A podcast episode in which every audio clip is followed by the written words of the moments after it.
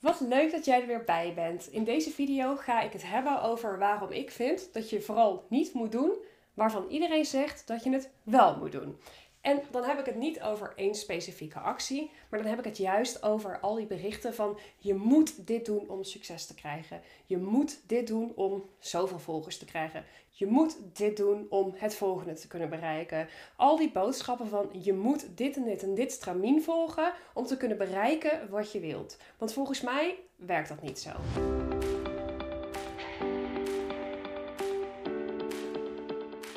En de grap is natuurlijk dat ik zelf ook YouTube-video's maak waarbij ik in de titel zet dat je dit of dit moet doen. Maar het principe daarachter, denk na voordat jij dingen toepast op jouw eigen bedrijf. Of het wel bij jou past. Want natuurlijk, als iemand jou een bepaald advies of een bepaalde tip geeft over hoe je iets moet doen of zou kunnen doen, dat is natuurlijk veel betere verwoording.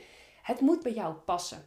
En dat is waar het vaak fout loopt daar heb je vaak die botsing qua, ja, is dit nu inderdaad voor jou ook de beste actie? En ik had het al een tijdje op de planning om deze video te gaan maken, maar afgelopen weekend was ik een boek aan het lezen, Start with Why van Simon Sinek. En daarin gaf hij een ontzettend goed voorbeeld, waardoor ik echt zoiets had van ja, dit is gewoon exact de kern waarom je niet moet doen wat iedereen zegt dat je moet doen om een bepaald doel te halen. En ik neem jou graag mee in die beredenering, want ik vond hem ontzettend sprekend, ik vond hem ontzettend goed toepasbaar en ik denk dat jij daar ook wat aan kunt hebben. Kijk, als je het boek al hebt gelezen, dan is het misschien niks nieuws, maar weet je, dan is het altijd goed om het nog een keer te horen. Maar sowieso ben ik van mening dat je dus niet moet doen wat iedereen maar keihard roept dat je zou moeten doen. Je moet altijd, hey, het is ook een leuke dat ik wel begin met je moet altijd, maar je eigen gezonde verstand gebruiken.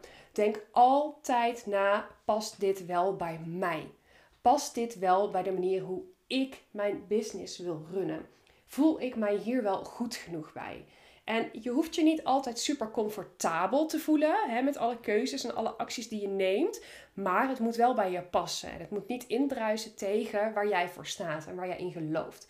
Dus dat sowieso gezegd hebben. Maar dan ga ik nu eventjes naar wat hij dus aangaf in zijn boek. En dat noemde hij de selderijtest. En toen ik dat kopje las, dacht ik... Ja, gaat het, is dit misschien hetzelfde verhaal als hè, je moet de wortel niet uit de grond trekken voordat hij uitgegroeid is. Want ja, dan groeit hij niet meer en je moet gewoon geduld hebben. Maar nee, zo'n verhaal was het niet. Waar het over ging in dat verhaal van de selderijtest was dat iemand een bepaald doel wilde gaan halen. En persoon 1 kwam naar hem toe en die zei: Weet je wat je dan moet doen om dat te halen? Je moet MM's kopen. En even later komt persoon 2. En persoon 2 die zegt: Als je dat wil halen, heeft voor mij heel goed gewerkt, moet je selderij kopen. Nou, komt persoon 3 en die zegt: Ja, ik heb het uh, sowieso gedaan. Ik heb namelijk chips gekocht om dat doel te gaan halen. En dat heeft heel goed gewerkt, dus dat moet je doen. Daarna komt persoon 4. En die zegt: Nou, weet je wat jij moet doen om dat doel echt te gaan halen? Het heeft voor ons zoveel succes gebracht. Dat is rijstemelk kopen. En vervolgens komt persoon 5 met: Ja, weet je wat echt goed werkt om dat doel te kunnen behalen? Drop. Nou, op deze manier heeft dus die persoon die een bepaald doel wil halen, heeft van vijf mensen gehoord dat hij een bepaalde actie zou moeten nemen, omdat het voor elk van die personen heel goed heeft gewerkt want voor die ene persoon werkte die chips heel goed. Voor die andere persoon werkte de selderij heel goed. Voor de andere persoon werkte de drop heel goed. Dus je snapt wat ik daarmee bedoel. Iedereen heeft zijn ervaring gedeeld en zegt: als jij dus ook dat doel wilt bereiken, moet je dit doen. Maar wat dit dus zo sprekend maakt, is het feit dat als jij dus, deze persoon zijnde, naar de supermarkt gaat. En je gaat naar de supermarkt toe en je gooit alle vijf die producten in je mandje. Dus dan heb je een winkelmandje en daarin liggen vijf producten. M&M's, chips, selderij, rijstemelk en wat had ik nog meer? Oh ja, drop had ik genoemd. dit zijn ongeveer de voorbeelden uit het boek, maar het gaat om het principe. En als je dan dus naar dat winkelmandje van die persoon kijkt, ja, wat denk je dan? Ja, eigenlijk niks. Ja, je denkt oké, die heeft gewoon een hele variëteit aan spullen gekocht. Het zal wel. Maar als jij goed weet waarom jij bepaalde dingen in jouw bedrijf doet. Dat is natuurlijk de kern van het hele boek. Start with why. Begin met het waarom als jouw waarom is dat je altijd gezonde keuzes maakt, voor een gezonde lifestyle gaat. Als dat jouw waarom is, dan kun je naar de supermarkt gaan Maar dan stop jij niet die chips in je winkelmandje. Dan stop jij niet die drop in je winkelmandje. Dan stop jij niet die M&M's in je winkelmandje. Dan stop jij die selderij in je winkelmandje. Dan stop jij die rijstmelk in je winkelmandje. Dan koop jij dus de gezonde producten. Want dat is waar jij voor staat. Dat is jouw waarom. Je gaat voor die gezonde levensstijl. En die adviezen van die vijf mensen, die kun je dus afwegen tegen jouw waarom. En op basis daarvan kun je dus al drie van hun goede methodes laten wegvallen en blijven er maar twee over. En het effect is, als jij dan die gezonde producten in jouw winkelmandje stopt, wat zien mensen dan die naar jouw winkelmandje kijken? Die zien, hé, hey, dat is iemand die gezonde keuzes maakt. Dus door jouw acties, door die spullen die jij in jouw winkelmandje legt, laat jij gelijk zien waar je voor staat.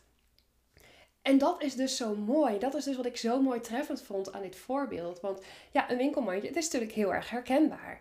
als jij allemaal gezonde producten in je winkelmand stopt, wat straalt het uit dat jij een, iemand bent die bezig is met gezondheid?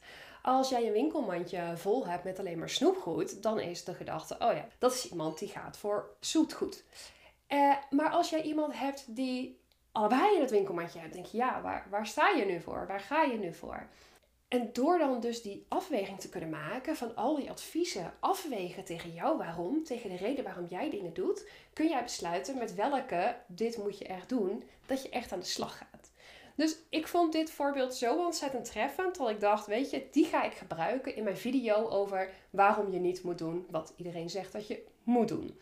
En, maar daarvoor, voordat ik dat las, had ik dus al zoiets van deze video moet er komen. Want ik ben sowieso geen voorstander van de one size fits all. En ik ben sowieso geen voorstander van je moet dit doen om succes te bereiken.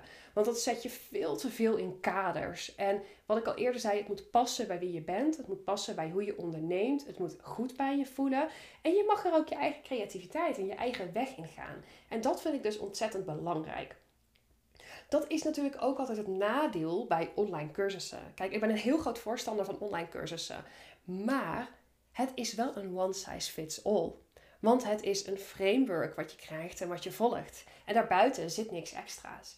En als je dat dus wel wil, ja, dan ontkom je niet aan een één op één begeleiding. Want dat gaat echt persoonlijk. Dat gaat echt kijken wat past nu bij jou. Dan hoef je je niet te proberen te voegen naar die kaders van bijvoorbeeld zo'n online cursus.